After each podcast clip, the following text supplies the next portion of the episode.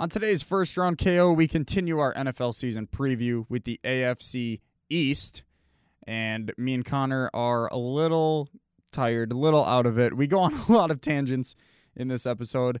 I seemingly got worked up a lot over probably nothing, but it's fine. I think it's kind of entertaining. I get pretty worked up on a lot of topics on this one. Let's get it. Shock the system.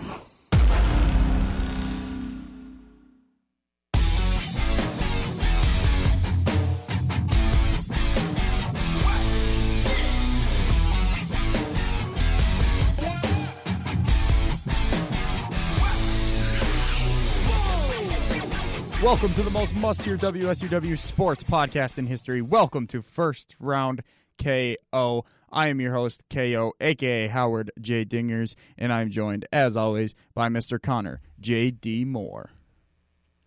Ladies and gentlemen, my name is Connor Moore.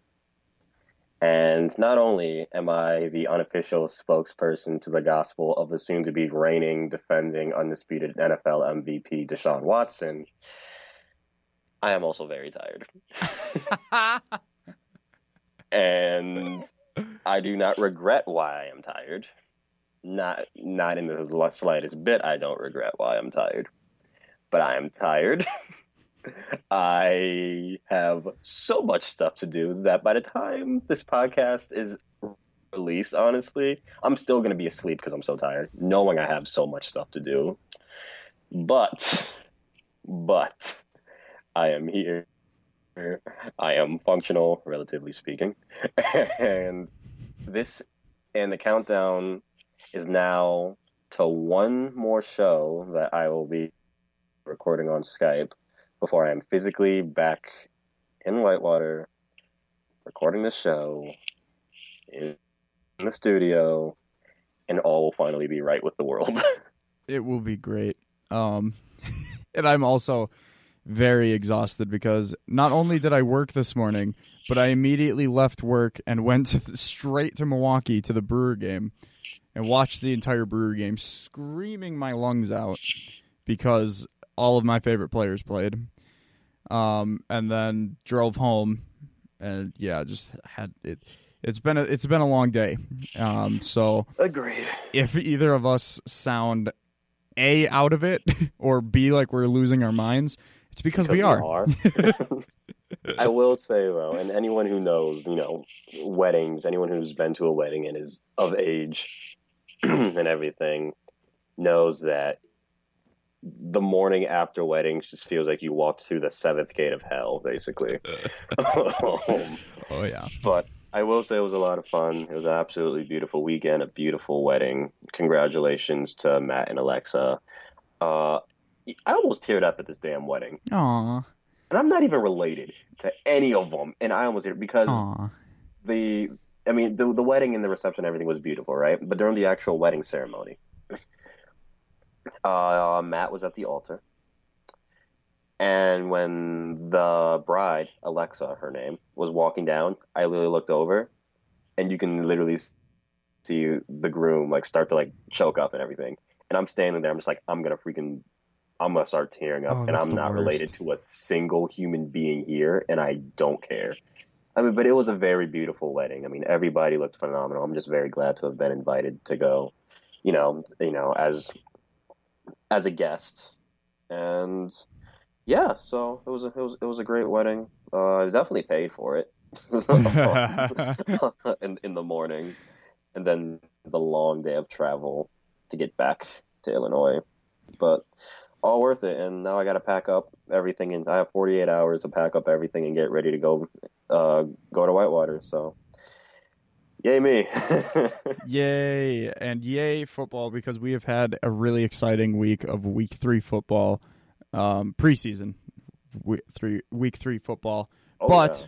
we are going to continue our football, our NFL season preview, and we are down to the last two divisions. We only have this this episode and Wednesday's episode, and then Friday's episode will be a special playoff predictions episode to wrap it all up.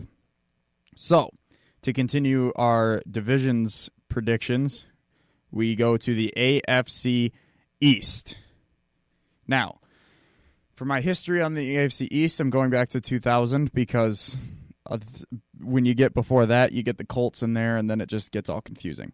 So, since 2000, the Patriots have won 15 out of the last 17. Well, so out of the last 18, even to it, but I, you know, 17, whatever. Um, including the last nine years. They have won the division the past nine seasons. They have been to, in those uh, 17 years, in those 18 years, they have been to eight Super Bowls and won five of them. Now the Dolphins have won twice. In they won two in 2000 and in 2008, and then for their Super Bowl history, you have to go all the way back to Super Bowl seven and eight. Fun mm. facts, because I did not know that they even won those. Um, the New York Jets won the division back in 2002, and they also won Super Bowl three.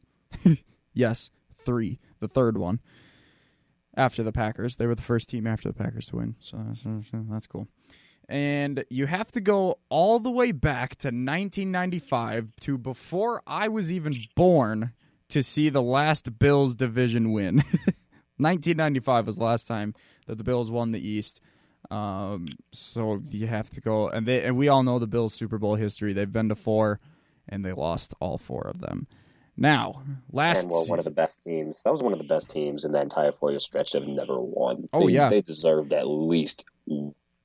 Well, it's really funny too because when you look back, when I was looking back at the history of it, um, before the Super Bowl, and then you know even the first five or six years of the Super Bowl, every every Super Bowl included an AFC East team. Like even before the Super Bowl, like the Bills won like three championships and then the Super Bowl started, and the so then the what was it the Jets won, and then the Jets were in it again, and then the Dolphins were in it or something like that. Like everyone, it, it was just always involving. So they were pretty dominant early on, and now now it's pretty top heavy because uh, so last year 2017 the standings were the Patriots winning the division at 13 and 3 Second place was the Buffalo Bills at nine and seven.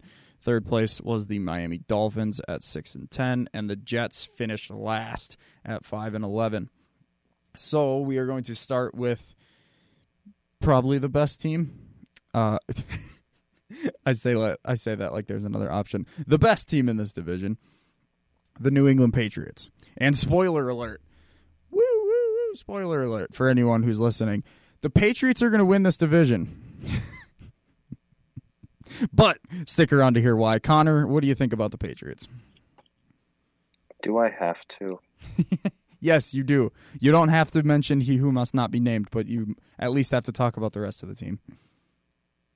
They're gonna win the division. Why? Why do? Why am I even? What do I have to break down about this? You're right. The Patriots are gonna like, win. That wraps up our episode today. Connor, take us. No, I'm just kidding. why? This is just so. Ugh. Let me get this out right now in case anyone hasn't figured it out by now from listening to me on Hawk Talk or anything. I despise the Patriots. Every fiber of my being. There is not a single bone in my body that would that would want them to win a game. Ever. And yes, there are people out there like, oh, you like you would root for you would root for the Packers over them, I will do I will do that day in and day out till the day I keel over. I will root for a Pee Wee League football team. I will root for Alabama. Actually, I won't hey, go that far. I won't go. Roll Tide. Don't you ever. Actually, yeah, yeah, no, I, I, I hate Alabama as much as I do the Patriots. So let's just um, put it um, this way: if the Bears and the Patriots played in the Super Bowl, I would cheer for the Chicago Bears. That's how much I dislike the Patriots. I don't even really, I don't even really know why I'm, I have to break this one down, honestly, because it's kind of just like you know what you're gonna get. I'm, I'm just gonna get it out here right now. This is the biggest question for me about this team, and that's pretty much it because it's a solid team up and down. The defense came alive at the end of the season when you know they're one of the worst ones. So I'm gonna break it. So I have two questions for them. One, who's someone's got to come out of this receiving core. Someone's got to help them out. Hmm.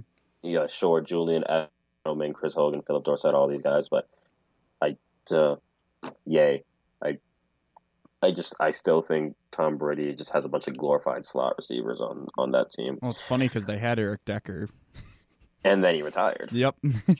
so, the biggest question for me is the relationship between Belichick and Tom Brady. Bill Belichick uh, is, without a shadow of a doubt, the greatest mind in football uh, today. He's the greatest mind in football, and you, I want that relationship was supposedly getting really sour between him and Tom Brady and Robert Kraft and all that. So I wonder if we're going to really see those elements pop up again, and if it's really to come out to play, and if it's going to come bust this season. And then, and then a combination of that would be how Tom Brady's going to play. You know, he's he's in the he's in his 40s now, and Father Time is undefeated.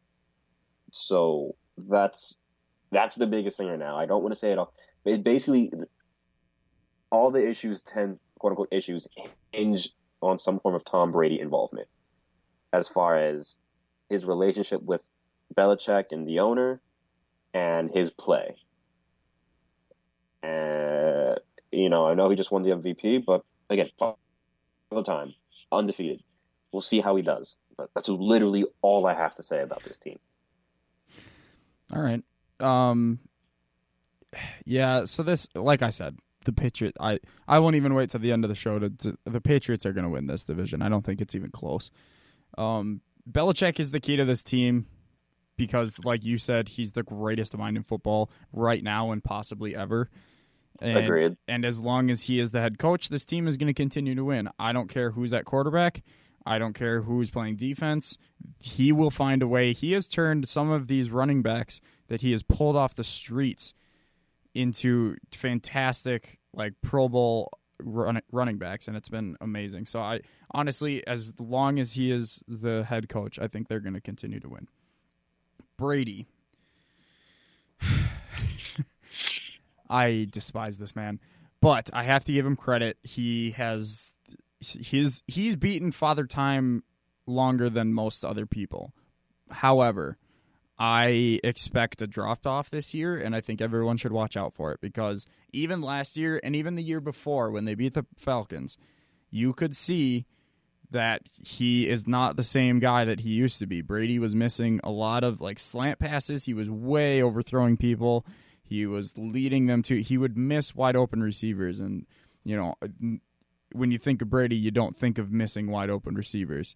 So, I I honestly think that I I think that his age obviously he's catching up to him, and I think this year specifically, I think we're going to see a drop off in his quarterback play. Now, before I continue with their defense or with their offense, we're gonna I want to talk about the defense because this defense while it was decent late in the season, if you really look at it, especially in the playoffs, they played the Titans with Marcus Mariota, and then they played the Jaguars with Blake Bortles. Two okay quarterbacks. And then they get to the Super Bowl and they play a backup Nick Foles and they allow 41 points and lose the game to me, this defense is a little little iffy, especially because they're losing their defensive coordinator. I think Matt Patricia was the key to that defense, and losing him, like I've been saying for all these offensive coordinators that have left teams, I really think that this defense is going to see a a a decline at least for this season, or at least for most of this season. They're gonna it's gonna take a while for them to bring in a new coordinator. Even even with this fantastic coaching staff that Belichick has, I think it's still gonna take some time for them to find a new coordinator. Obviously they have one, but like get him in there and have him actually figure stuff out with this defensive uh, group because and and still like their defensive line is decent. Trey Flowers is pretty okay. Lawrence Guy is pretty okay. Adrian Clayborn can still play. So like the D line is pretty decent.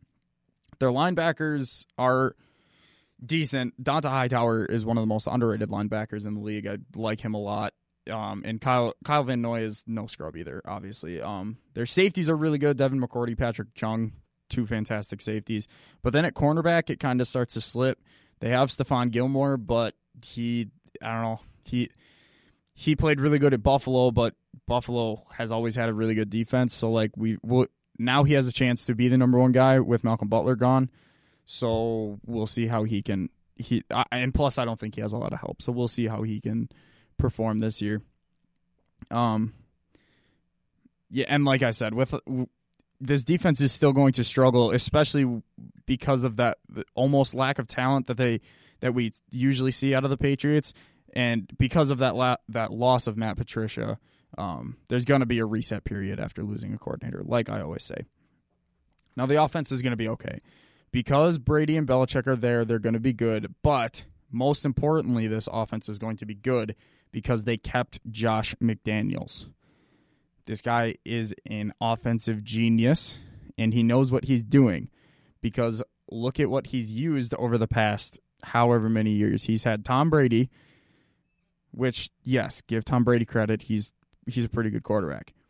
But look at the running backs that he's had to work with. Look at the wide receivers that he's had to work with. He's basically the last three seasons. He's basically had four slot receivers trying to play wideouts, and Josh McDaniels has made this all work. Keeping Josh McDaniels is going to be the key to this team this year, uh, and plus obviously Brady and Belichick. But we'll see how they work together. Um, at running back, they're pretty actually set. They actually have like a decent running back core. They have James White on Wisconsin, who has kind of stepped up and been their main guy the last couple of years. Rex Burkhead, a guy who they got off the street and made a pretty good guy, and Jeremy Hill, who's slightly proven on other teams. So like, they'll be able to use both or all three of those a lot. But honestly, like they could, I think Belichick and McDaniels could make Bob Wylie a starting running back in this league. Like they're just they're just that good at creating stars. For any of you who don't know who Bob Wylie is, just Google Bob Wylie Browns Hard Knocks and you'll see. It's pretty fun. It's pretty fantastic. Um, at wide receiver, they don't have Edelman to start the year, and now today, well, yesterday, today as in when we're recording this Sunday, Eric Decker retired, so now they don't have Eric Decker at receiver. So Brady is going to have to use Chris Hogan and Cordarrelle Patterson basically. So we're going to have to see someone step up there. O line is okay. I'm interested to see how they protect Brady because that's going to be an issue to Brady's health now that he's this old. Obviously, Gronk is going to be great if he can stay healthy. Overall, offense is going to be fine. Like I said, Josh McDaniels and Bill Belichick. And like the offense is going to help them or make them win games basically. Um, but not because I they're not going to win games because of the players. They're going to be winning games because of coaching. The players are formidable at every position, but the coaching is what's going to put them over the level and defensively, the team's going to struggle, especially with the new coordinator. But ultimately, they're going to figure stuff out because because Belichick's Belichick's amazing. Watch out for the Brady drop off. That's all I have to say. Anything you want to add? No, not really. We're winning the division. I, I, I, I, really just don't have much to say about this team. Yeah It's the same thing that I felt like I've said the last two, three, four years now. That's fair. I I am worried that Brady will drop off this year. I don't I don't think it's going to be as steep of a drop off, but I think it has to start. It, he's got to he's Father Time's got to start winning eventually, right? You so, would think. All right. The Buffalo yeah. Bills. The Buffalo Bills. What do you think about the Buffalo Bills? I was on there on that bandwagon so hard with with Nathan Peterman. oh no, horrible quarterback, absolutely horrible. Like, how they decided to start him over Tyrod Taylor, I I, I, I, I don't understand. But now, you know, with them drafting Josh Allen, who I think should be the starter right away, but it's either going to be AJ McCarron or Nathan Peterman. I would say at this point, you you, you kind of backed yourself and they they backed themselves in a cor- in a corner here, where they dra- Josh Allen's obviously the quarterback of the future, but you paid AJ McCarron that money and that that's starter money you, you went out and got. But AJ, sorry, AJ McCarron is hurt right now, I believe. He was hurt last oh, week oh, or something. Right. So, So if he's if he's healthy by week one, I would say he's the starter. Yeah. And then Josh Allen, I I I guess you can live with him as the number three quarterback, but he he looks like a guy who could be ready to go. He looks like a guy who could be ready to go. But apart from that, this is a team offensively I think has some good pieces there. I mean, obviously Shady McCoy at running back, you know, still effective, not not who he was in Philly, but still very effective. Kelvin Benjamin, when he decides to, when he wants to be good, he can be. I I still think he's just very inconsistent, and he was the last wide receiver we should have heard from about about whining about quarterbacks and everything this summer. Because it's not like he's been an absolute world class wide receiver. I true. so there's that. Charles Clay, tight end, really good piece. Uh, the the line the line is good. It's it's pretty uh, formidable. Defensively, I, this team shocked a lot of people last year, and I uh, they're a very underrated defense. They're they're a tremendously underrated defense. I think that if you don't pay, if you don't give them enough respect, they will wreak havoc on you know most offenses in the league. So I think this is a team that has a lot of pieces there. You know, they definitely showed that they have the capability of making of you know playing playoff football or playing to get them to a point of playoff football and everything. But the obviously it's the biggest question mark is the quarterback situation. Who's going to go into week one and how healthy is AJ McCarron? I Is I actually Nathan- just looked into Nathan this. He, he's actually healthy. he returned to McCarron's practice. healthy? Yeah. So All right. So it, it you know, it's in my opinion, it's AJ McCarron's the guy, but is he going to stay the guy the entire way through? And who's going to be next in line? Is it really? Is it going to be McCarron, then Pet- then Peterman, then Josh Allen, and then obviously, speaking of Josh Allen, how long is it going to take till he plays the season? Is he going to play the season in the regular season? So this is a this is a good this is a it's a good team. I don't think they're going to make that push like they did last year because I just think too many other teams in the AFC got better for them right. Uh, for them to to have the same record, even have the same push that they did last year. But you know that's why the games have to be played. But the biggest question mark is the quarterback position. Other than that, I love the coaching staff. I love the talent on this team. I just it's a quarterbacks league, league though. We've stressed we've stressed that so many times on this show. So we'll see what they we'll see what the answers are going to be in that position going forward in the rest of the season. Because whatever answer they gave us at week one, I highly doubt we're going to see the same answer really up to I would say week six. I think it's going to be a carousel at quarterback this season. In my opinion, I don't know why Nathan Peterman still has a job in the NFL.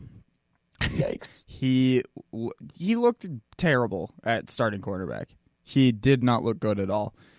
Like he had that four interception first half, which was insane. And then he, you know, Tyrod gets hurt in the playoff game against Jack- against Jacksonville, and then Tyrod or er, Nathan comes in. He has like a fourth down run of like two yards, and then throws an interception. I I I honestly wouldn't be surprised if he's one of their big cuts come regular season and they just go with McCarron and Allen or maybe they keep him on the practice squad, I don't know, but to me Allen and and McCarron are good enough. I think McCarron is a solid guy. He hasn't really gotten a chance because he's been behind Andy Dalton his whole career so far.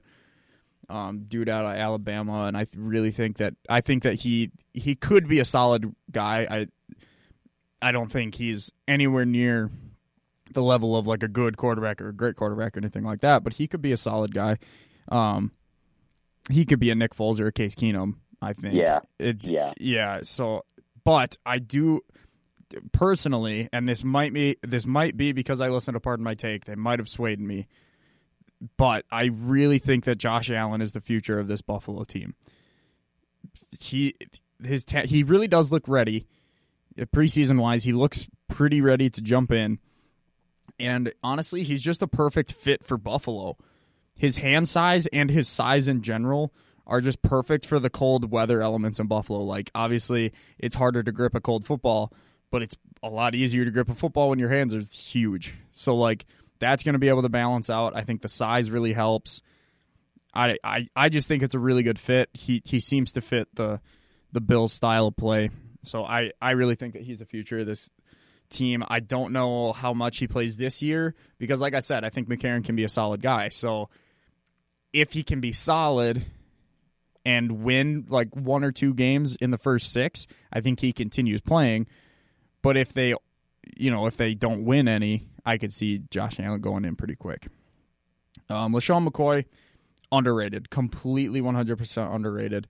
Which is so weird. Which is so weird. Sean McCoy is now underrated. Shady McCoy, and it, it's weird. Well, it's because he's he's just forgotten about. Like there's there's these other younger guys who who come into the league, and it's like, oh, Le'Veon Bell's so patient, and Zeke is just a monster, and like, but but then you look at McCoy, he's never really been hurt, like ever, and he's been a fantastic like consistent running back. Like, it's just it's it's insane. Uh, so he he obviously helps this team a lot. He's going to help either quarterback that's in there. And Kelvin Benjamin, I do want to get my two cents in about this because I do believe that he was slightly justified in his comments about Cam Newton because all he said was that he would have he might have played better or he might have been a better wide receiver if he had a precise quarterback, which His yeah, best season came with Cam Newton. he only played one season outside of Cam Newton. And I mean, it doesn't help that I mean, a he showed up to camp to, to training camp overweight. He's always hurt. And yeah, he no. on the field, he was just heavily inconsistent. Okay, So, but his point and what I think is true is that if you put if you would have put Calvin Benjamin on the Saints or on the Packers or even like the Patriots or a a team with a pocket passing accurate quarterback instead of Cam Newton with a big arm, I honestly do believe that Calvin Benjamin he would have put up even bigger numbers.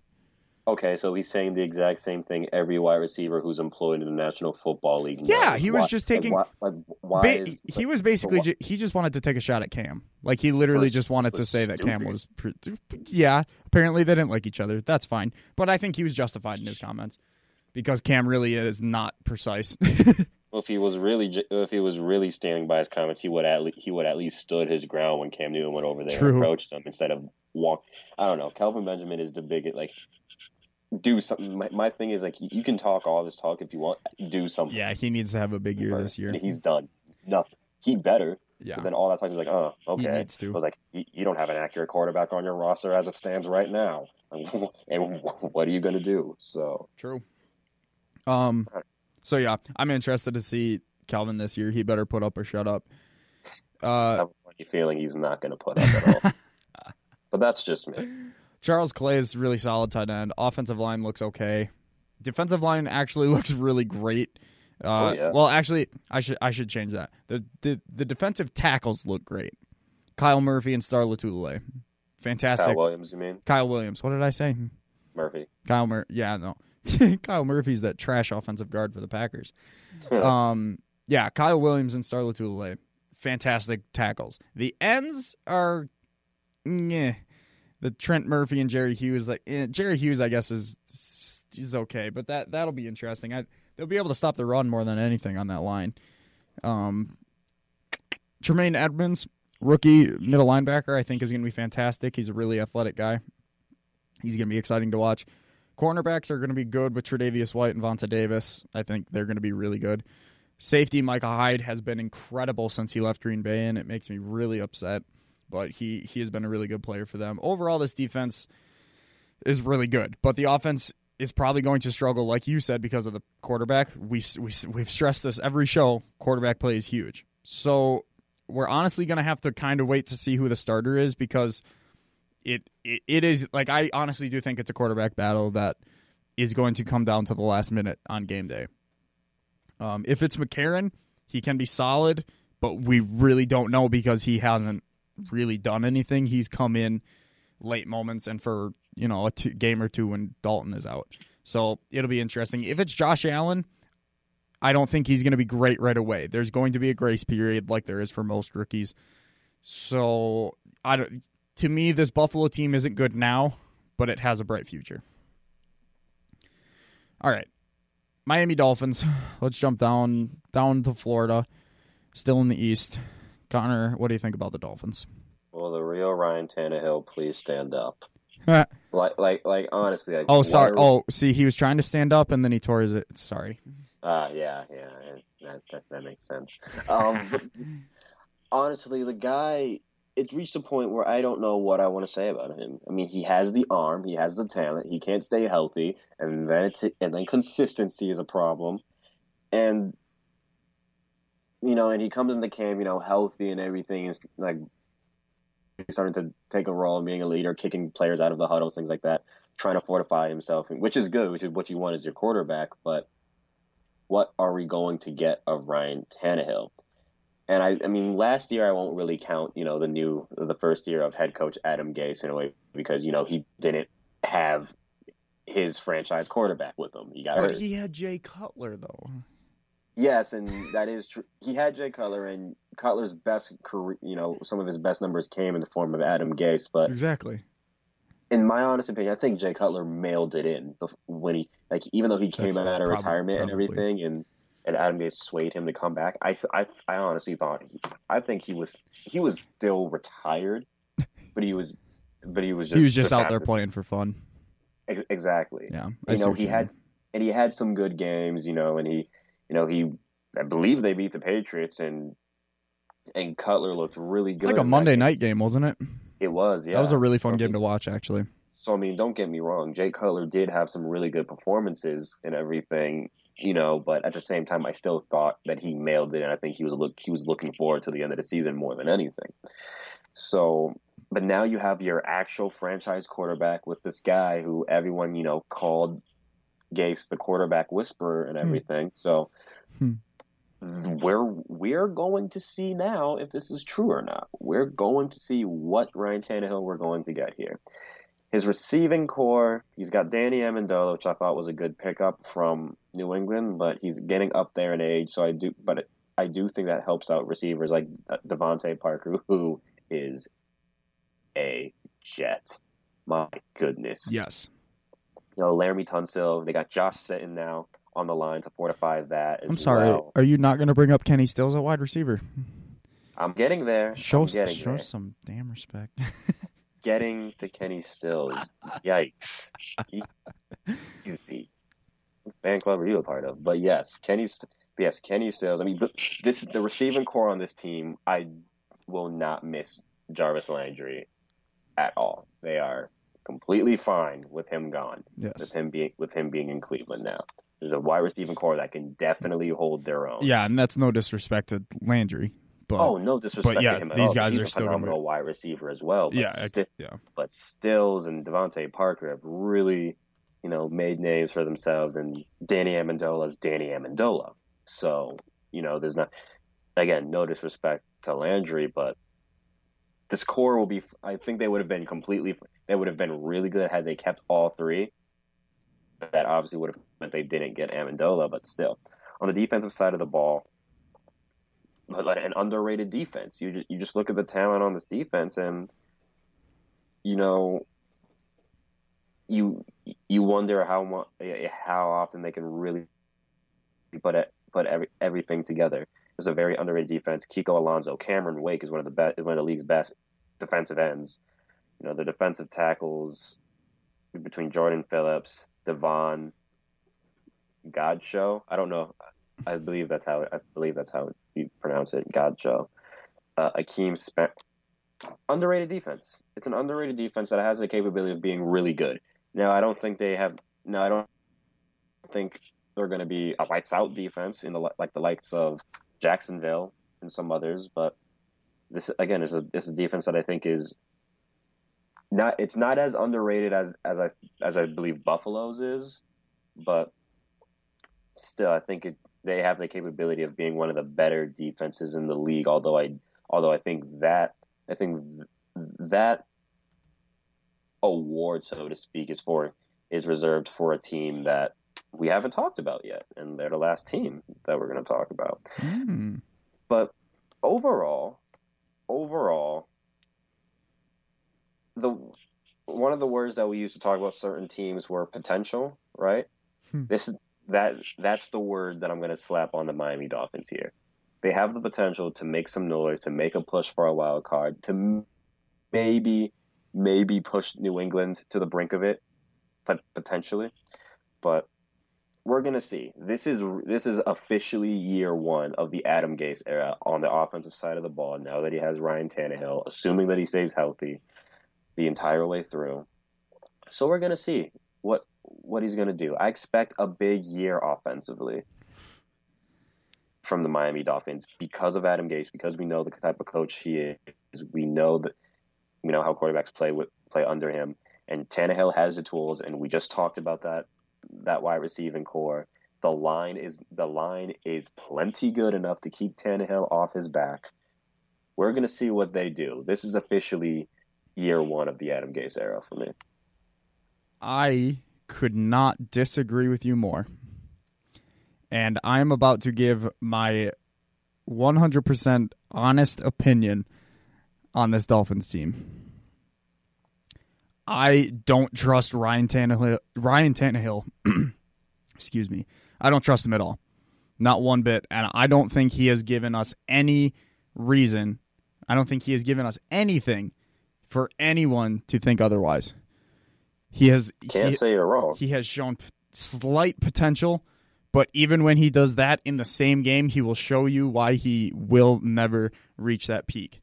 We just saw it the other night. Sounds, sounds like Jay Cutler already. We just mm, quarterback whisper is not really not really working out, is it? Huh. Um whatever. I I just said Cutler mailed it in last year. That doesn't but, count. But you also but Cutler was under Gase before. and he looked that was his best year minus the year that he took us to but what AFC, did I was going to say but what did he do what did he do other than take you to the NFC championship? We've had a you know don't talk about our coaching staff. You know, I'm we just haven't- saying. we haven't gotten it. Cut. I, I, uh, to me, a quarterback Jay Cutler whisperer. has shown. Jay Cutler has- you know in comparison. You know when Jay Cutler I guess was at this stage of his career that Ryan Tannehill was at. You knew what you got with Jay Cutler. Like you knew you had the big arm, the mobility, and everything. But with gunslingers, you know there's a risk and reward factor. But I don't know With what Ryan- you get with with- Ryan- Tannehill. That, that's what I was like exactly about to say. That's exactly what I was about to say. Like- Like, even though I just said that there that he has potential, and I and I expect a big year because he kind of has to have a big year, in my opinion. You know what I expect? you know what I do We- expect we out of don't Tannehill? Know what the, You we know don't what? know what to expect out of Tannehill. There, there's yeah. one thing that I expect out of Tannehill every week, consistently: a Sports Center Friday night or Friday, not top ten playlist. At least one play every Friday out of Ryan Tannehill. That's what I expect out of him. We just saw it the other night when he tried to throw one of the easiest dump down passes I've ever seen, and he just the ball just slips out of his hands. Like, come on, it's preseason. It. I don't trust him at all. I really don't. And honestly, Adam Gase, the quote unquote quarterback whisperer, I don't know. Jay Cutler is not a really good resume builder as far as that goes. But No, we'll see. but I, I do agree that I- there is I see potential. what- I see what you're saying there, but I'm just looking at how Jay Cutler really underperformed. And and granted, maybe we only got the Right, one and I, I, I'm not saying everything. when I bring up Jay Cutler, I'm not bringing up Jay Cutler of last year. I'm bringing up the Bears Jay Cutler under Adam Gase. Right. Okay. Right, and, and I mean Adam Gase in general, I think is a, he he has a very creative offensive scheme. Was like looking past the quarterback position. Okay. The That's way fair. off, the way offensively when he was the offensive coordinator with the Bears, the the, the, the Chicago Bears offense made I was it made me want to watch because it was a little bit more inventive, so, So to speak. I don't So, know exactly how this works, but he's the head coach, and he Mhm. he has an offensive coordinator. So how much of the offense is actually his, and how how can you trust a different coordinator to call plays within your system? This is a genuine What- question. I think I mean I, I think that goes into when you know when he put together his coaching staff. I think Okay. you know, for instance, I'm going to use a I'm going to use a Bears example here. Maybe not the greatest thing, but John, uh, but but still, like it's Yeah, it's no. the best thing I can kind of think of here because when when the Bears hired John Fox, you, you knew you you knew the resume that John Fox had. You know, de- you know, decent to good offensive, but he's mostly a defensive guy. Right. And that sh- and that showed because with his hiring of Dowell Loggains and everything, the offense wasn't anything special. It was more so you know run the ball and everything, which was fine because we had a Jordan Howard and everything like that. Right. But then you know he goes out and finds you know these great defensive coaches and other assistants and everything to help to help that out. So I think Adam Gase, I guess to answer your question, yeah, he has an offensive coordinator, and I think somewhere there had the ideals have to align somewhere. And, Yeah. and even if and, and if and even if they don't, I mean, he's he's the head coach now. He doesn't really have time to solely focus on offense. He's got him Oh well, yeah. he's he's got to look at everything. But I do think that some of the ideals that he has are similar, not completely the same, but similar enough to where the where he where the offensive coordinator just goes ahead and call and calls all the plays. Because I don't think he just hired a different coordinator and just told him, "Okay, go rogue." To me, So in my opinion, that's that's why a lot of coaches work better as coordinators instead of head coaches. Todd Haley, for example, fantastic offensive coordinator, but he wasn't a great head coach. Like no, was- a lot of guys have to- so-so head coach. yeah, a lot of guys have to focus on one thing. That's that's where my problem falls with Adam Gase. Like, there's no doubt that he's a really good offensive mind, but he can't focus just on offense, and it's hard. I think it's hard for him to because he can implement a system all he wants, but if the if the guy who's calling the plays doesn't necessarily 100% get it, or if he thinks he he can run it better or something like that, there's not necessarily like it's it's not completely Adam Gase's offense. So that I don't know. For, that's where I have the struggle there. Well, it's the same. Well, well, it's the same offensive coordinator that was. I mean, it's the same guy that was there. He, it was also an ex Chicago ex Chicago Bear coach. It's, it's Dowell Loggains. So I, those two definitely know how each other work. Right. That's I, think I'm they- just they yeah. definitely understand how each other work. So they definitely complement each other in that regard Okay. because you know they they used to work together. You know, Gase as the quarterback coach and Loggains as the offensive coordinator, and th- those two combined, you know, they they made that offense fairly lively. I'm just saying So. the quarter. Who was the head coach of the Dolphins before uh, Adam Gase? Do you know? no, Joe Philbin, former and now current offensive coordinator for the Green Bay Packers. not the greatest head coach. No, that's what I'm saying. I like he's a great offensive coordinator. He's fantastic. He made, you know, he made Jordy Nelson looked like I shouldn't say that. that would have pissed a lot of people off. I was gonna say don't. I'm just saying he's a really good offensive coordinator, but it didn't translate well to an offensive or to a head coach. It just didn't work. So then he had to go back to being a coordinator. I think But that's some what I'm saying. This year is really year one of it because Kind- he had right. he had a Jay Cutler. I mean, granted, he got the best out of Jay Cutler, but you had a Jay Cutler that was essentially half-assing it all season long last year. Tannehill So- Tannehill better come into the season knowing this offense top to bottom I would hope because so. he has I had a full agree. season on the sideline to study it and get to know it. So I completely agree with you. honestly, this is a this is like the end all be all season for Tannehill. I think. I think it's I think it's playoffs are bust for the Dolphins.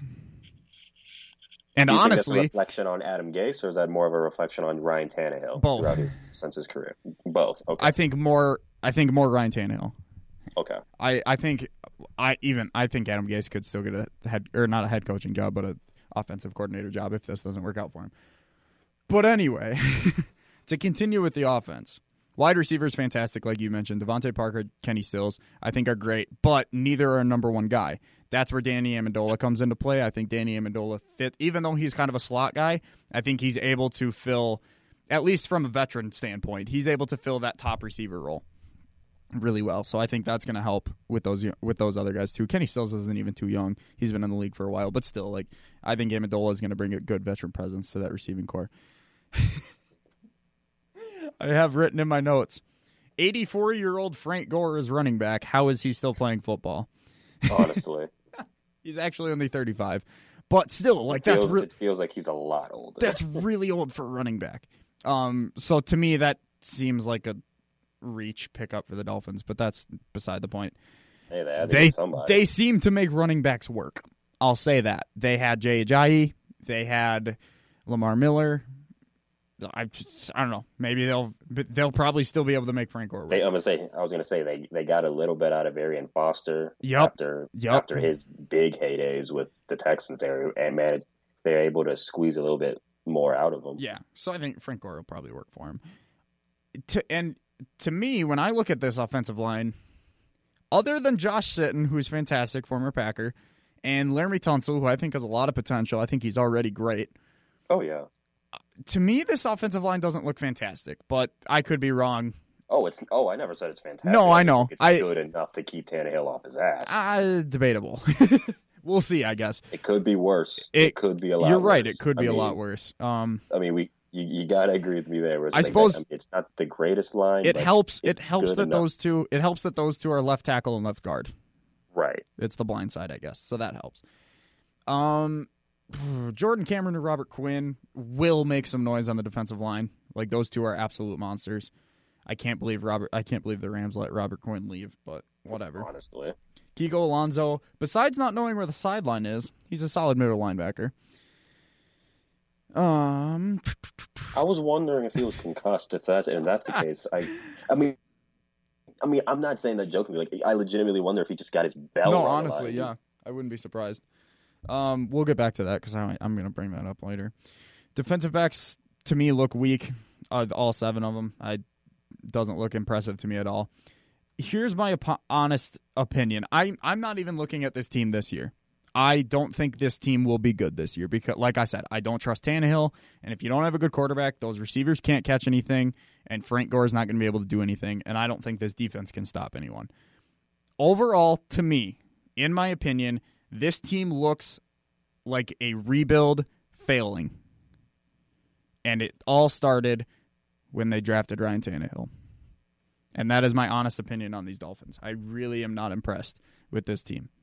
I think once this Tannehill era is over, once they find a different quarterback and build around him, then maybe they can start doing something. But I think while they have Tannehill, they're going to be stuck in either inconsistent quarterback play or different quarterbacks playing because Tannehill's hurt.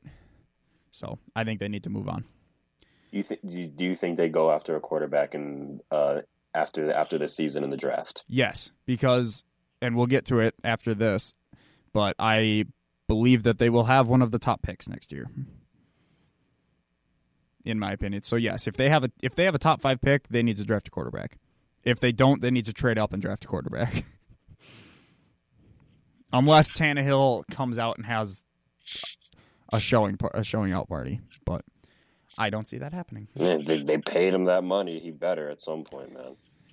Yeah, well, look at Brock Osweiler. oh my God, isn't he the He was backup? on the roster. he was on the roster. So you basically have two Wow. Ryan Tannehills on the roster. Wow. Okay, that's enough for the that's enough for the Dolphins. I, I was gonna say, I think I think that the Brock Osweiler mention just gave you all the comedy you needed for the rest of the night. oh, that makes me laugh really hard. Okay, Connor, what do you think of the New York Jets?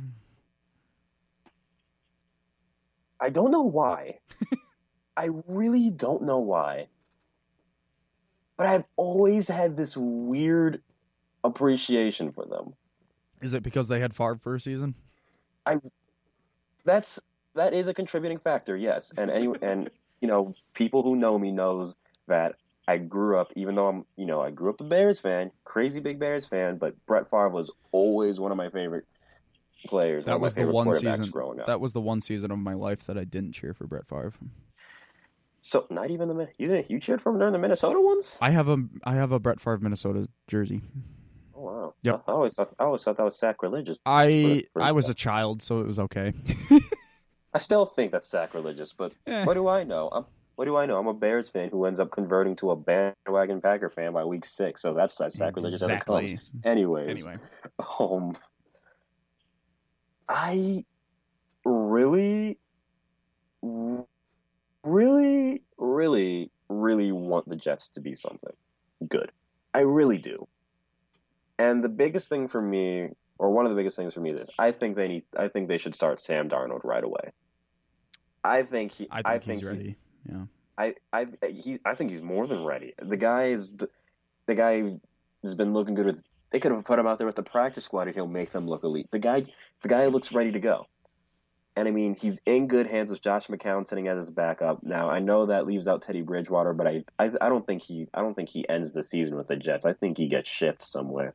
I wouldn't mind in, it. In, in my honest opinion, I, Jacksonville, I, because he's a, because he's also, he he's shown in the preseason, even when he in the cameos that he had when he came back from that horrific injury, he still got it.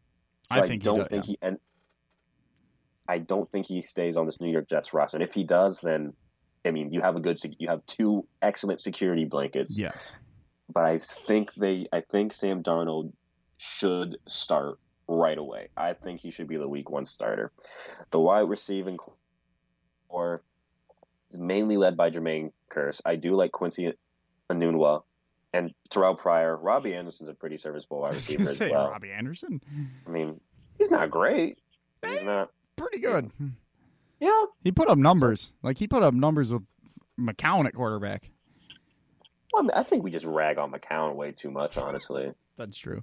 I That's think I think point. he's I think he's better than anyone just really want. I, he's better than what a lot of people want to admit. I'm not saying he's elite, but he's. I mean, the fact that he's done this numerous times. He's a serviceable quarterback. Right. The yeah. fact that he's done this numerous times and he still just kind of gets disrespected in a way, it's kind of like, come on now. That's like, fair. what does he have? Like, what does he have to do? So does that. Defense. It wasn't that long ago when you think of the, the of the defense for the Jets, and you just think they're just smash mouth, gonna knock you out the park. I'll tell you one thing though. I really love the pick, uh, the Jamal Adams pickup. Oh, yeah. You know the talking about making a defense better. You have that Morris Claiborne there at, at corner back, Trumaine Johnson, I really want this team to be something, man. I really want them to. I really, really want them to. I don't know why, but I've I've always really liked the Jets. Well, not really like the Jets, but I've always kept an eye on them. And the defense is uh, it's they're either they're either really good or they're or they're Swiss cheese. And offense, I, I they have their guy at quarterback. I don't know why they're even entertaining the thought of not him being a backup going into week one. Sam Darnold is the guy right now, honestly. And I'm looking at the running back position, and the first three are all pretty decent. Isaiah Crowell, Bilal Powell, and Thomas Rawls. Oh, I forgot. I mean, yikes. Rawls. I mean, man, good for them. you know, they're Lawrence solid. Tom- Lawrence Thomas, as well as the full. This team, honestly, I'll give the Jets this that I think I maybe gave a little bit too much to the Dolphins because you are right about the whole Ryan Tannehill thing, and I do completely agree with you there. And this, and despite Tannehill having more weapons around him than I think Don Down or Bridgewater should be Darnold, but whoever's the Week One starter has around him. I trust all three of these quarterbacks on the on the Jets more than I do with Ryan Tannehill, even though Tannehill has a, has a better supporting cast around him. And potential is potential is a word that I think re- really rightfully deserves to go to the Jets instead. There's there are pieces in play here in almost every skill position that you really need. And I think that, you know, because eventually the Patriots down, the Patriots' reign is gonna, it's it's gonna crumble hmm. the, the empire's got to fall eventually. It they always do.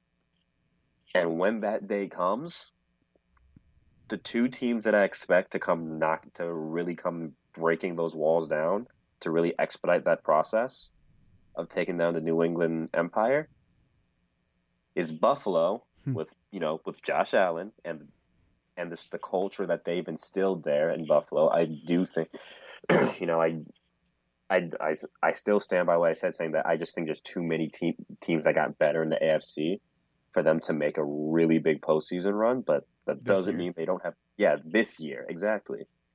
But for long haul wise, that team is really solid. So there's Buffalo, and then there's the Jets. There's so much promise with both of these two teams. I completely agree. So, you know, we'll see what we'll see what happens. I think the biggest question mark here is when is the Sam Darnold show going to take effect? And can that defense really round itself out? It's a good defense. They're not great anymore. They do have their inconsistencies where, like I said, they can be absolute just Swiss cheese. You could drive a truck through them if you really wanted to. But they've added, but they've added pieces there to really fortify that. This is a team where maybe not this year, but in the next couple years, especially when New England starts to fall off, expect the New York Jets to really come knocking on the door to challenge for a wild card or maybe even a divisional crown. The the, the, the bright bright days are coming for the New York Jets. Very very bright days are coming. So here's my opinion on Sam Darnold, and it seems to be, especially nowadays, seems to be an unpopular opinion. But I personally believe that all rookie quarterbacks, I don't care how actual NFL ready they are, I believe all quarterbacks should sit at least half of a season. At the very least, half of a season. And sit behind a guy, especially, I can think three names off the top of my head Josh Rosen, um, Baker Mayfield, and Sam Darnold. All amazing potential, for, uh, uh, potentially going to be fantastic quarterbacks. But they all also have another quarterback on the roster who has played for m- multiple teams and Yep. multiple years. Why not let those veterans play with this team for a half a year while also in practice and during games teaching this young quarterback that I'm I'll just I'll target this at the Jets. Why not have either I- think Bridgewater because I think Bridgewater is fantastic, but have Bridgewater or McCown play for the Jets and have both of them teach Sam Darnold, you know, after plays, during plays, during practice, all that teach him all the ins and outs of the NFL. Let I him see what I see what you mean, but I'm going to bring up the exact same point. I think I brought this up when we were talking about the Arizona Cardinals. Yeah, when we were talking about when we were talking about Josh Rosen, whether or not, even if he starts or plays, I'll I'll, I'll use Darnold in this in this case. And Yeah. talking about the Jets. Whoever his backup is, and I think the one who's who's best served who's best served to really be that mentor is Josh McCown here for obvious reasons. right. it's not like the backup sits there and just has a derp face on the sideline and just and, and it's I- just like, oh wait, the, the starting quarterback's hurt. Put me in, coach. And I They understand still, that. they still play a very integral role because I mean they still get that teaching and everything, whether or not whether whether or not McCown plays or not. Right. I'm not. I'm not mean, saying. I see what you. I'm not saying that the, that they wouldn't get taught anything. What I'm what I'm trying to say is, I don't want them to be thrown into the NFL week one. I want them to live in NFL schedule for a couple. You know, get used to the routine, get used to the flights, get used to the locker rooms, the stadiums. Just get used to the NFL life in general. Get used to the locker rooms. Get used to the routines because it's so much more intense than college football. And plus Yes, practice and studying and every like Oh, this yeah. is your life now. You don't Yeah, ha- you don't have to focus on school. You don't have to focus on any extracurriculars.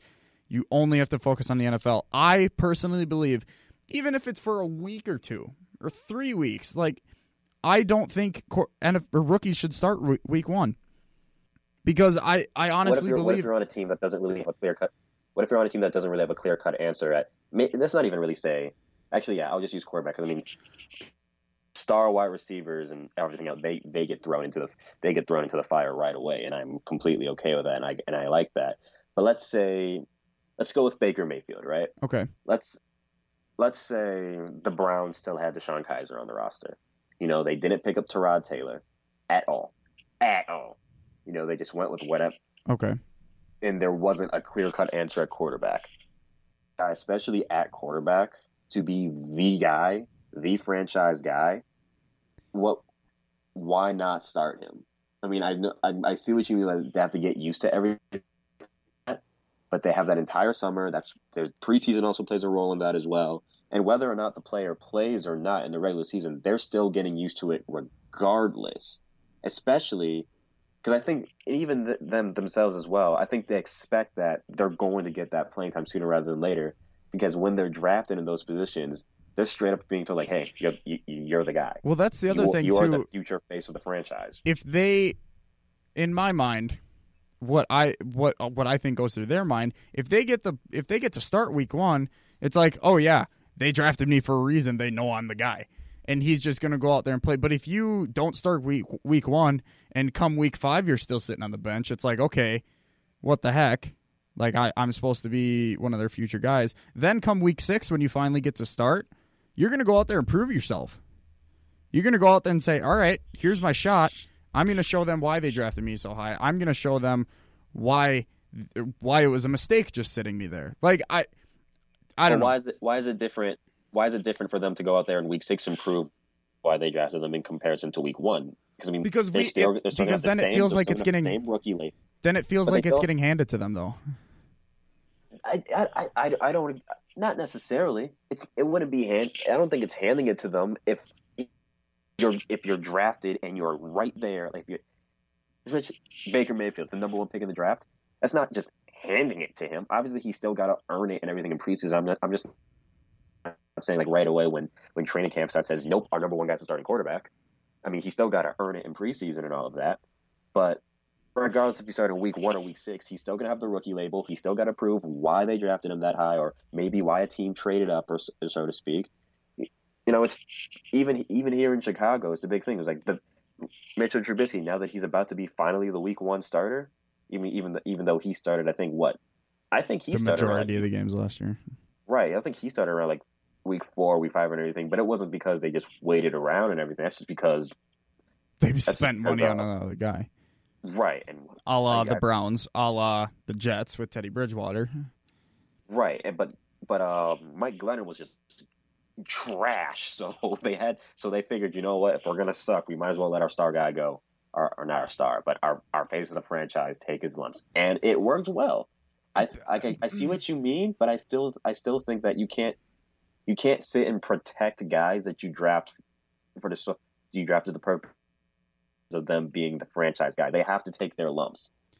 They like they absolutely have to at some point.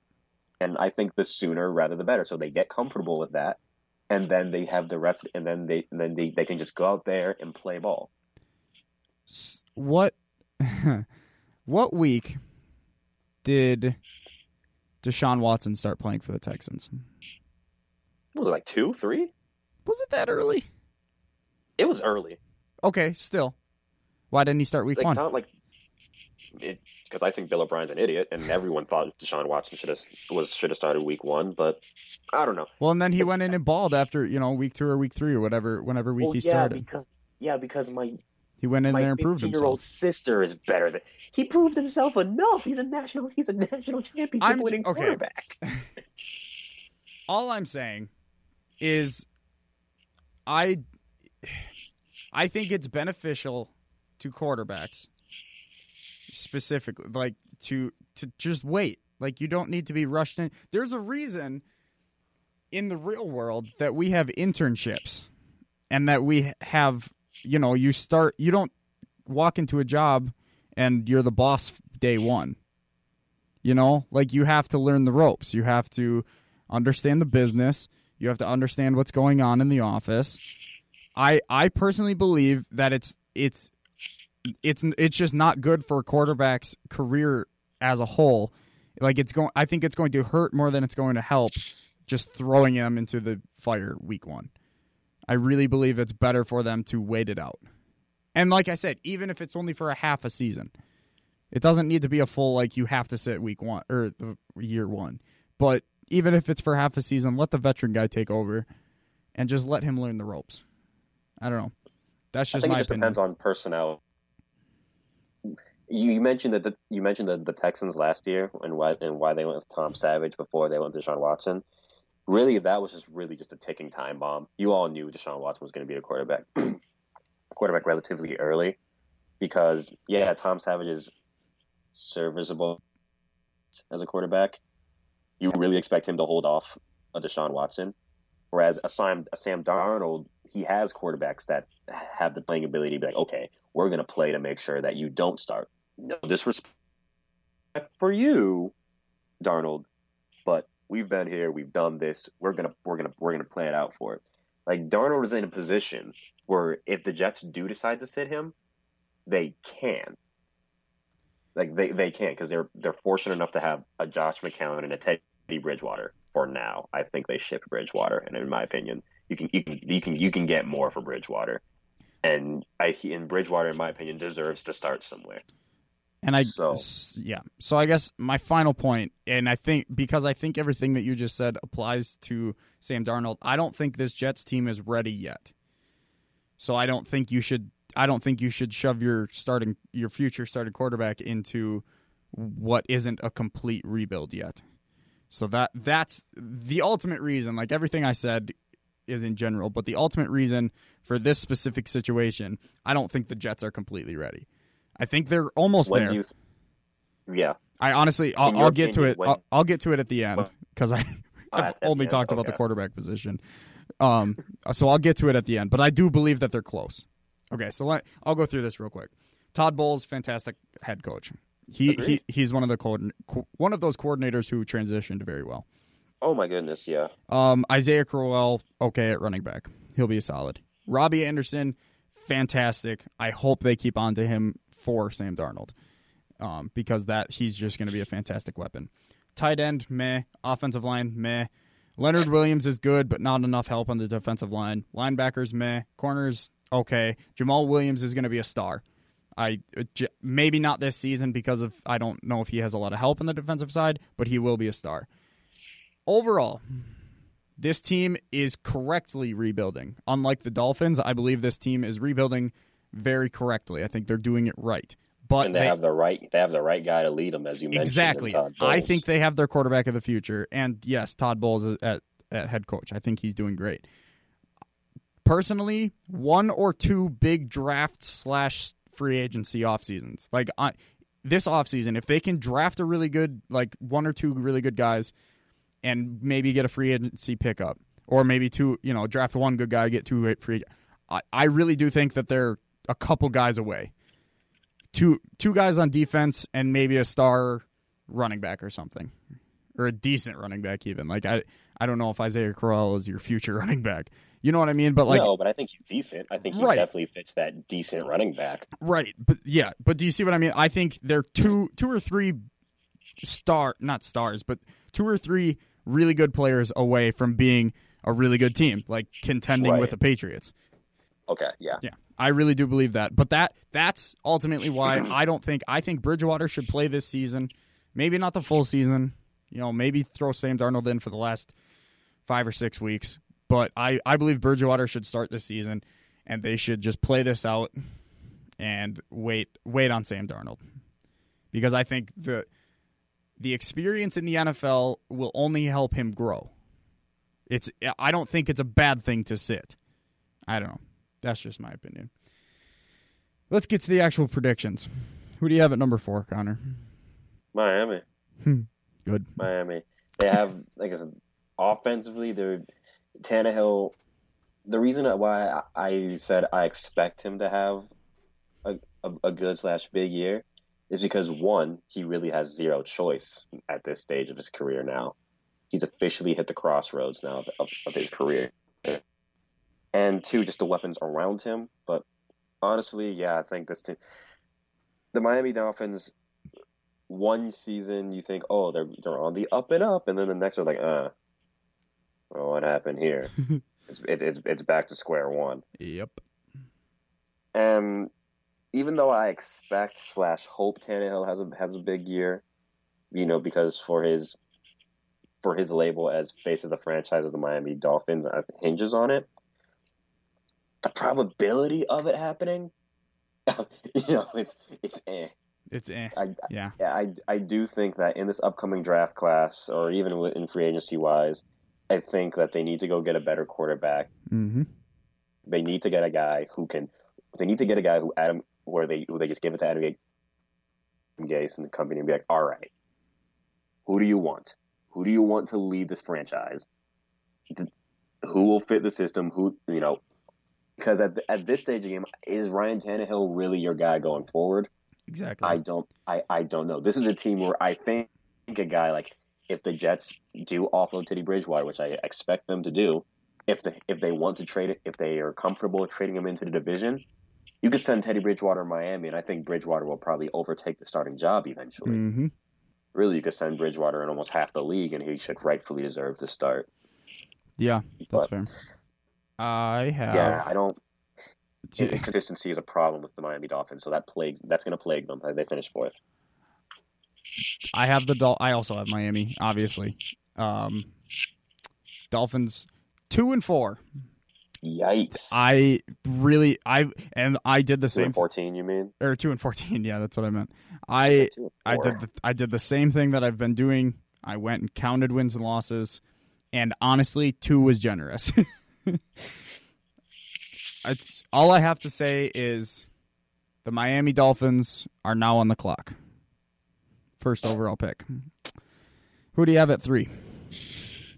New York Jets, like I said, they are there. The potential is there, and when the when the Patriots downfall, you know, when that empire starts to crumble, I expect the Jets to be right there, ready to tear down whatever wall is left in that empire. They're getting there. Yeah. They are so so close, and I and I don't think they're ready to make that push and make that next step into com- competitive. They'll be competitive enough. They're not going to be doormats this season, but I don't think they'll reach the competitive levels as the number two team that I have in, for, at least for Yeah, that's my thought exactly. I, honestly, I, I also have the Jets three, and like I said, I think they have a lot of potential, and they will be good in a in a year or two with Sam Darnold at their quarterback.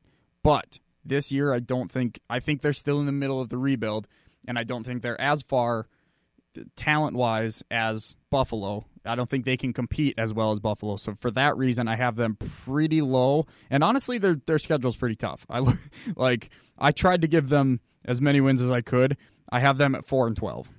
That's with Bridgewater as quarterback in my mind, also, because I honestly believe that I don't think he will start the whole season, but I think he, I, whatever. I have them at four and twelve because I think the other two teams in this division are fairly are really good, and the the rest of the Jets schedule is pretty tough. So I think they have I think they have a rough year, but it, it's only going to help the rebuild, honestly. So, all right, like I even have to ask, who do you have at number two? Buffalo. Yeah. yeah, I don't know how much I even have to say. I have Buffalo at two. I have them around eight and eight, just because I'm not sure about the quarterback play. But their defense is going to be really good, so they'll be able to win, the, you know, half of the games. like I think, um, but I I think they're going to be right there when New England ultimately collapses. And I'm not even going to make you say it honestly, Connor. We both have New England winning this division. As simple as that. I don't think we have to Yep. go into more go into We it don't. anymore. We don't. I have them at 10 and 6. Yes, only 10 and 6. All right. Enough of that. Uh, Wednesday, we will wrap up our division predictions with the AFC North, my favorite AFC division, and you'll see why when we talk about that on Wednesday. And then, like I said, on Friday, we're going to be doing a special playoff predictions episode for Friday. And then that'll wrap up our NFL uh, predictions. So, before we wrap up, let's do some segments. Winners and losers. Connor, who do you have winning? The WNBA. Oh. Yeah, I know that came out of nowhere for me, right? I thoroughly enjoy watching the WNBA, and right now they're in they're in the playoffs. Right now, and okay, I'll admit, I will outright just come out here and admit that a few years ago, you know, I even though I had my favorite players in the WNBA because I always kind of have because you know I also watch women's college basketball every now and then. oh, yeah. I did not give the WNBA a whole lot of a whole lot of respect. I didn't watch it. I didn't really care for wanting to watch it. I was like, oh, cool. I was like, whatever. And, like it, it just didn't appeal to me. Uh, it didn't. It didn't really occur for me to really watch it. And then recently, the last few years, I've, I've been watching a lot. Thing, but I really just encourage anyone to watch a WNBA game on TV. Like the next step for me is like I want to go watch. I want to go watch a live game next year, and I hope I can. But like, it's so good. the The league has grown. The league has definitely grown and everything. You know, from talking to some of my friends who do watch the WNBA and, and everything like that, just just watching it, it, it's it's grown. The popularity has grown, and it's it's it's awesome. I won't even lie. It's it's great basketball. It is great basketball, and I'm a little bit upset that it's taken me the last couple years to finally realize this. So, if you if you're still on your basketball kick, if anyone still has is still like has that itch for basketball, you know, until NBA training camps come, watch the WNBA playoffs right now. They're in the conference finals. It's it's crazy. In case anyone in case anyone's kind of wondering, on the East side, I'm rooting for Washington because I really like Elena Delle Donne. Yeah. Delle Donne. I love her. Great. I'm so mad I never got to watch her when she was part of the Chicago Sky, but I love Elena Delle Donne. Hell yeah. Also, props uh, shout out to Breanna Stewart was one of my favorite college basketball players for UConn. UConn yep. She just she just won league MVP. So. Oh, really? That's awesome. She, she, she won league MVP. Yep. She was great to watch. I really liked her. Cool. Uh, my winner today preseason football because according to Cam Newton, preseason football according to well, according to Cam Newton's actions, preseason football is now more important than the freaking Super Bowl. For those of you who don't remember, in Super Bowl 50, Cam Newton had the chance to dive on a loose on a fumble on a loose ball during the Super Bowl but did not. Just watched it. He just he just stood there and watched other people dive on it. So we we kind of figured how much he actually wanted to win the game at that point. But on Friday night in a preseason game, Cam dove head first for two extra yards and got upended and landed on his head. How does that make any sense in anyone's mind?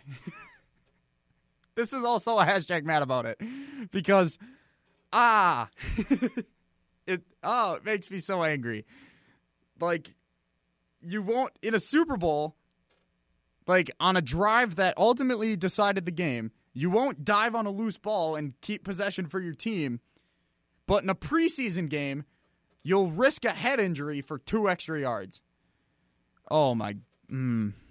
so yeah winner is preseason football because it's more important than the super bowl now who do you have losing today connor Oh wow! are, are, you good? I'm, I'm, coming down. I'm I'm all right. Are, are you good? I'm all right. Uh, uh, just just just making sure. I'm just I'm just just making sure. Okay. just just checking on you. All right. Um, my loser. I'm supposed I'm supposed to pick a loser. Yeah. Here, right? Yeah. Um, the New York Mets because they're the easiest pick to be losers. But uh, remember when they got absolutely destroyed early? I think they lost like 20 runs by against the, oh yeah. against the Nationals. Yeah, yeah. I guess apparently today they what they lost like what 15 nothing. Yep. To to the Nationals. To the Nationals again. Yeah. the Nationals who decided to mail it in a few days ago. the Nationals who have mailed it in all season except against New York. super no, weird. Okay, I'll, give I'll give I'll give you that one, but I, aren't they like five hundred? Pretty sure they're like five hundred. Something like that. Yeah, yeah. but I mean, it's it's reached a point now. I just feel bad for Met for Mets fans. Yep. Like I I really do. Yep. Like, I mean, I know that. Fan, I mean, I know that we're not back. I mean, we're not good at all right now. You know, and I'm of course I have to sit through every every idiotic Cubs fan that it was like, uh, like oh, so, oh, do all that talking while you're finished last in the division and and everything like that, blah blah blah blah. But yikes, man. I mean, I've already. I mean, I've gone on. I think I've gone on record on this show and on Hawk Talk saying how obnoxious I think Cubs fans are. They are very. And the fact that we might be in a stadium full of them in a, oh, in a couple God. in about a week. I, I don't know. I'm not looking forward to that. Honestly, remind me to remind me to buy a, a, flag that has the letter L on it, please. I really want. I really want that one. I, I, I want that flag. That would be savage. Anyway, it, but if I, you know, uh, at least the White Sox have a promising future. Yeah. I don't know what the hell happening. Dude, they're, they're waiting on Tebow, and I man. feel horrible. They're waiting on Tebow. Honestly, at this rate, you might as well just just skyrocket him to the majors. I think mean, he's injured.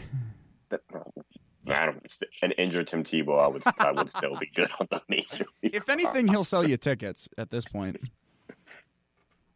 I, I'm literally just waiting for them to pull the trigger on it and just have them go to the majors. I'm waiting.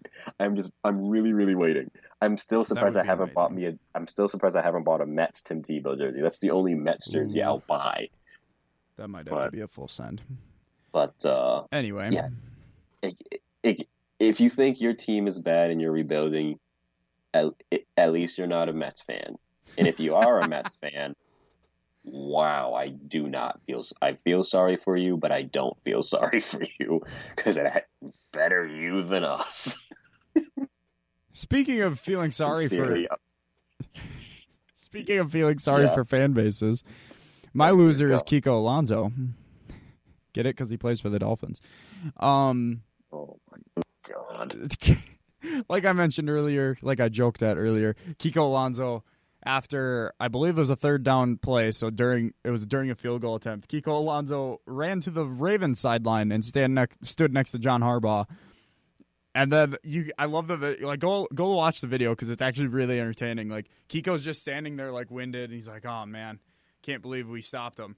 And then all you see is three Ravens coaches around him, just looking really confused, and then they all just start pointing at him like, "Hey, hey refs, get him away from our side. What what's happening right now?" And John Harbaugh's just looking at him, just laughing so hard. It's uh, really funny actually, but Kiko, come on, dude. come on, man. We I'm I'm just saying the Kiko the Kiko thing and the Ryan Tannehill play. I think that's going to be a good summary of the Dolphins season. That's all I'm going to say. All right, before we actually wrap up the podcast, one last thing from both of us. Connor, what's your one last thing? Um, my one last thing is rather unfortunate because during Sunday, during a qualifying Madden Mhm. 19 tournament in Jacksonville, there was a mass shooting. I believe it was four confirmed casualties, and the the suspect is someone who was a part of the tournament and who lost the game, and I guess returned in a fit of rage and open fired and I could go on new. I could go numerous amount of places here. I could go to places like why you know this you know I don't want to say ends the argument, but it just shows to show that you know it's not violent video games don't make people violent and everything like that. I could go down the length of maybe this was a mental health thing. Maybe he suffers uh, something suffers uh, some form of disorder in his men- in mental health or anything like that. I could also go down the line of this is when people you know take video games too seriously. Like I know I like to joke around about how mad and rage inducing FIFA and everything drives me, but it's just a video game, you know. I mean, you'll never see me, you know, return back to Whitewater and start like drop kicking people because I lost a game of FIFA. Um, I'll just reserve. I'll just fling my controller across across my room. That's fine, but it's just it's unfortunate. You know, it's very unfortunate. You know, you really you really almost have to wonder where can you go now, and to feel fully safe. You know, you can't even whether it's schools now, whether it's malls. Now a video game tournament. I mean, I could go down gun reform, this, you know, restrictions, that, all of that, but I, I'm, I'm not going to.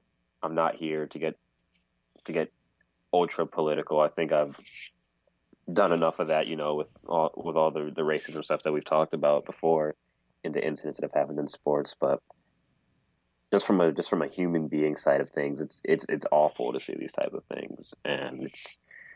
I do think that changes do need to be made.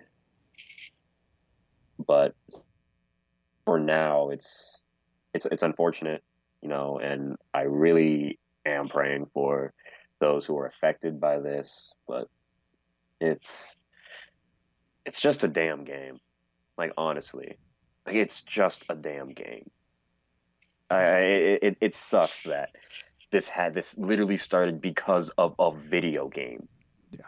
So it's it's ridiculous, man. It's it's absolute. It's sickening. It's really sickening. It's completely sickening, and I am glad you brought that up. I was meaning to bring that up, um, and I think I speak for both of us when I say our condolences go out to the friends and family of the victims and anyone affected in the shooting. Um, yeah, it was very heart wrenching news and very, like you said, just sickening, just absolutely terrible news that came coming into the sports world today. Um, on a lighter note, uh, I do have some news, I guess you could call it, coming out of the WWE. So my I'm one, listening. So, yeah, so my one last thing is the reason Roman Re- Roman Reigns won't be going anywhere anytime soon. So apparently, the latest merchandise numbers oh. came out recently. Oh, oh, I've seen this, yeah. And apparently, John Cena is no longer number one in merchandise sales. Apparently, Roman Reigns has now passed John Cena in merchandise sales. I can't say I'm surprised. Me Cena either. Pops up every just. I was gonna now, say because now and then. Cena's not full time and Roman is, so like that just it makes Oh, sense. But gonna say that this seems like it's kind of like a like a like a duh moment. It, it just feels like everyone's blowing up about because it's it's Roman Reigns, but it, but don't know. Here- here's the like it's just a reason- here's the reason it's such big news though because now now it's confirmed that he is making WWE money and like he boo- he actually boosts ratings. Obviously now he's the champion so he's going to boost ratings but apparently he helps house show sales. He helps apparently merchandise sales so now this only confirms every everyone's fears that he's not leaving the top of WWE anytime soon anytime Well, soon Yeah, but I, I mean- yeah. I mean, the fact that more people are buying merch means that you know his fan base is obviously growing. So I mean, if you're an executive in WWE, you're hoping that that correlates to he's getting more over with fans. And I would really like to see the demographic of the people of the people who bought you know the Roman Reigns merch, whether it was Me too, because I could bet you that it's a twelve bunch and of kids stuff or if it was if it was women's clothing because. The, one of the things that you know, a lot of articles that I read, they're just like, "Oh, Roman Reigns primarily has a big fan base with kids and women," which makes sense which makes complete hmm, sense. because he looks like a superhero and he's attractive. Yeah, so yeah. The dude, weird. It almost sounds like someone else who was just number one in merchandise, John Cena. But um, so I'm very, I, I'd be very intrigued to want to see the um, see the demographics and that. Yeah, you me know, too. But but I do think that ex- if you're in, a, I'm I'm just speaking at this point as if I'm uh, a, a WWE executive. You would think that this means that he's starting to get more over, or Well, at least starting to. It because you started to see, I guess, traces of it in crowds, even though it's still it's it's still very polarizing, it's still very boo. yeah. So half most most of the arena boos while you can still hear very audible cheers. But Not only not only does it tell you that he's getting more over, but it kind of it as far as like up, officials in WWE are concerned, it confirms their previous thoughts that he has been over because it's not like he just did this overnight. right, Like obviously this had to build up. So yeah, honestly, and God, that scares me because I I still don't think he's the top guy. But we can talk about that another day. I was, I was gonna say. I mean, there's, I mean, it should be noted for everyone who's una, unaware. I am a Roman Reigns fan. And I don't think he's I don't think he's I'm not a fan, not. but I still think he's decent. But he's not a top guy. I I have mixed reactions on Roman, I don't know. Much I like feel the rest of the universe. Not wrong. so right. You know, I do. I do think that, he- like you said, he's starting. To, I mean, he's starting to get more over. He always has been over. Uh, I, you know, I don't think that people buying. I think as far as ticket sales and everything, people want to see, want to go to either see Roman Reigns or they just want to boo the hell out of him. right. You know, people either want to be part of that it crowd, which whichever way they want to go. It's like, oh yeah, I love Roman, or like, oh, I want to be a part of that crowd that boos Roman out the building. Which is And why fact- in wrestling, Yeah. if you don't like a guy, just stay silent. There's nothing that kills a career more than no reaction. Oh, stop it! Come on, I'm just I'm just saying. What has Bobby Yikes. what has Bobby Roode done lately?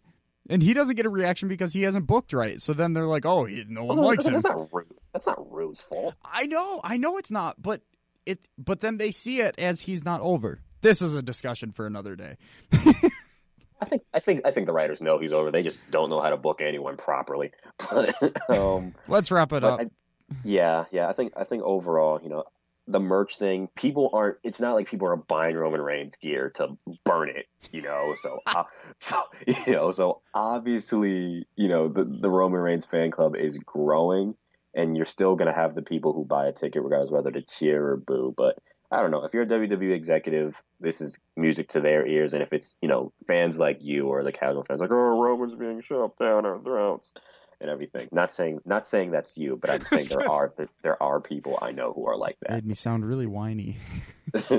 they are, and this kind of confirms their biggest fear. So it really just it really just depends on which side on which side of the coin you want to look at it from, in my, in my opinion. But Yeah. props to him. I'm surprised I haven't Yeah. bought Roman Reigns gear. Very. I. I mean, I'm also uh, like I said, not surprised because he's full time Right. and Cena's not. Out of Exactly. sight, out of mind. Like, I still right. think and Cena the moment Cena pops back up on TV, he's gonna exactly he's gonna be like, oh, because he's gonna again. he's gonna show up with a new shirt, new hat, new wristbands, and people are gonna buy that, and he'll probably. And- but like like I said, out of sight, out of mind. exactly. Whatever. But I mean, it's it's it's John Cena. When he pops up, people are gonna buy. he's So, still more popular than Roman. Agreed. Yeah, It's just mean- he's just not there. Cena has more crossover appeal now. Also true. Anyway, But Anyways, yeah, we went through we a have- lot of tangents on this one. we have we have an entire we have an entire segment and a day dedicated to wrestling that we can go in on this. Um, yes, we do. but- anyways, with that said, congratulations everybody. I did not fall asleep in the middle of this podcast. You all should be very proud of me. I somehow made it, and now I'm gonna and after once I sign off, I'm going to shut down my laptop, close my lights, maybe play Supercard for five minutes, and sleep like a rock. But before I get to that, I have business to attend to. Subscribe to us on iTunes if, uh, if you so would like to. Please do. First round KO, subscribe to us, give, give us a five star rating, and give us a review as well on SoundCloud. Give us a heart rating, follow the channel there. Again, just look up First Round KO. And, and, and, add and. us and add us to your playlist on That is- Stitcher. Exactly. Yes. Exactly. We are now we are on Stitcher now. Every episode from when it was just Kyle's show up, up to now with this You don't have to go listen to the Just Mine. I mean, if you really want to, you can. please do. Oh God. but we are on Stitcher. Look us up again. First round, first round KO.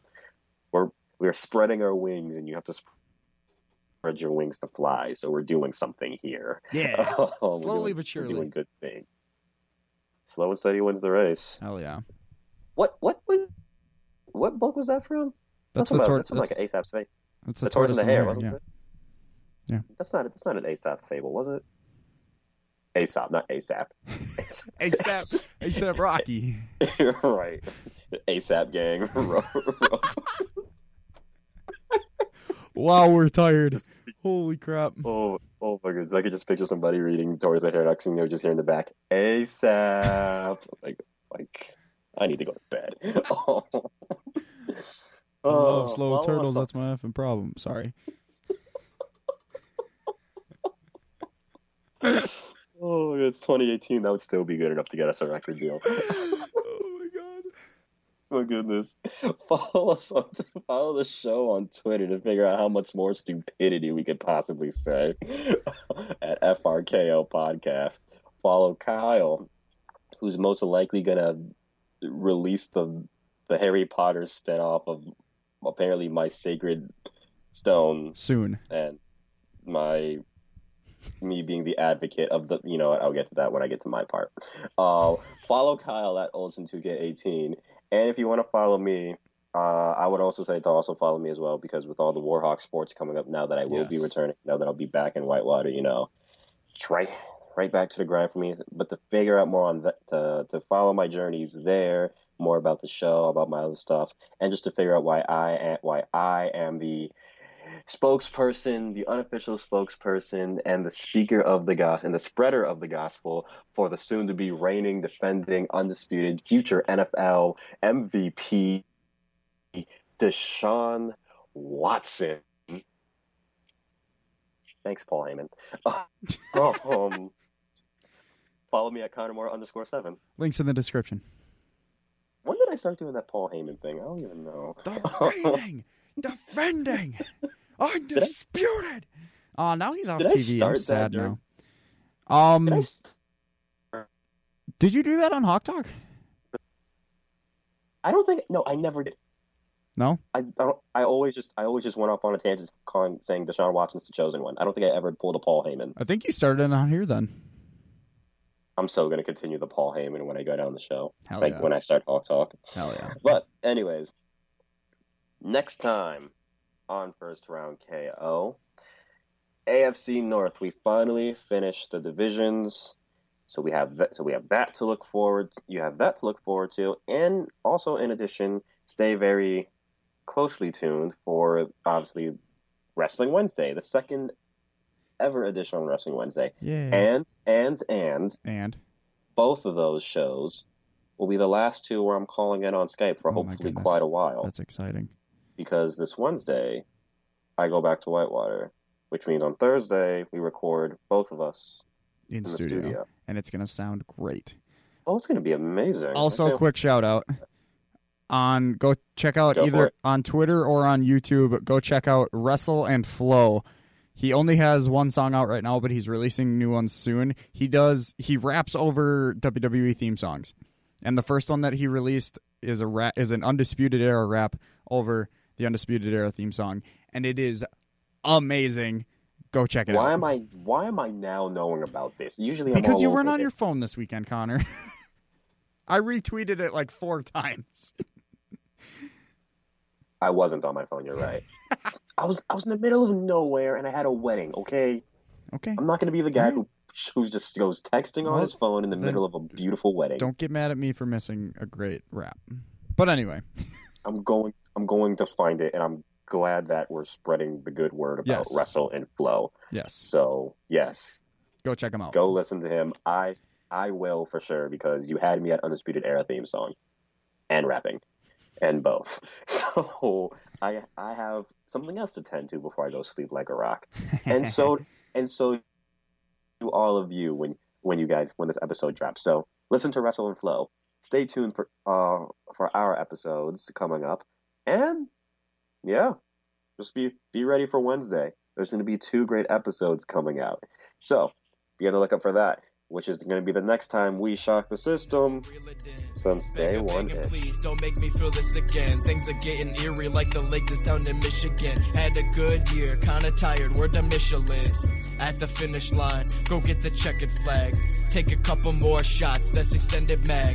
I don't mean to brag, you smell the scented bag. I pull up solo at the function, I'm a tennis stag. Stone cold bachelor, acid rapping chancellor. Couple years an amateur, but never had a chance where ya. You see me as challenge to manage your intuition.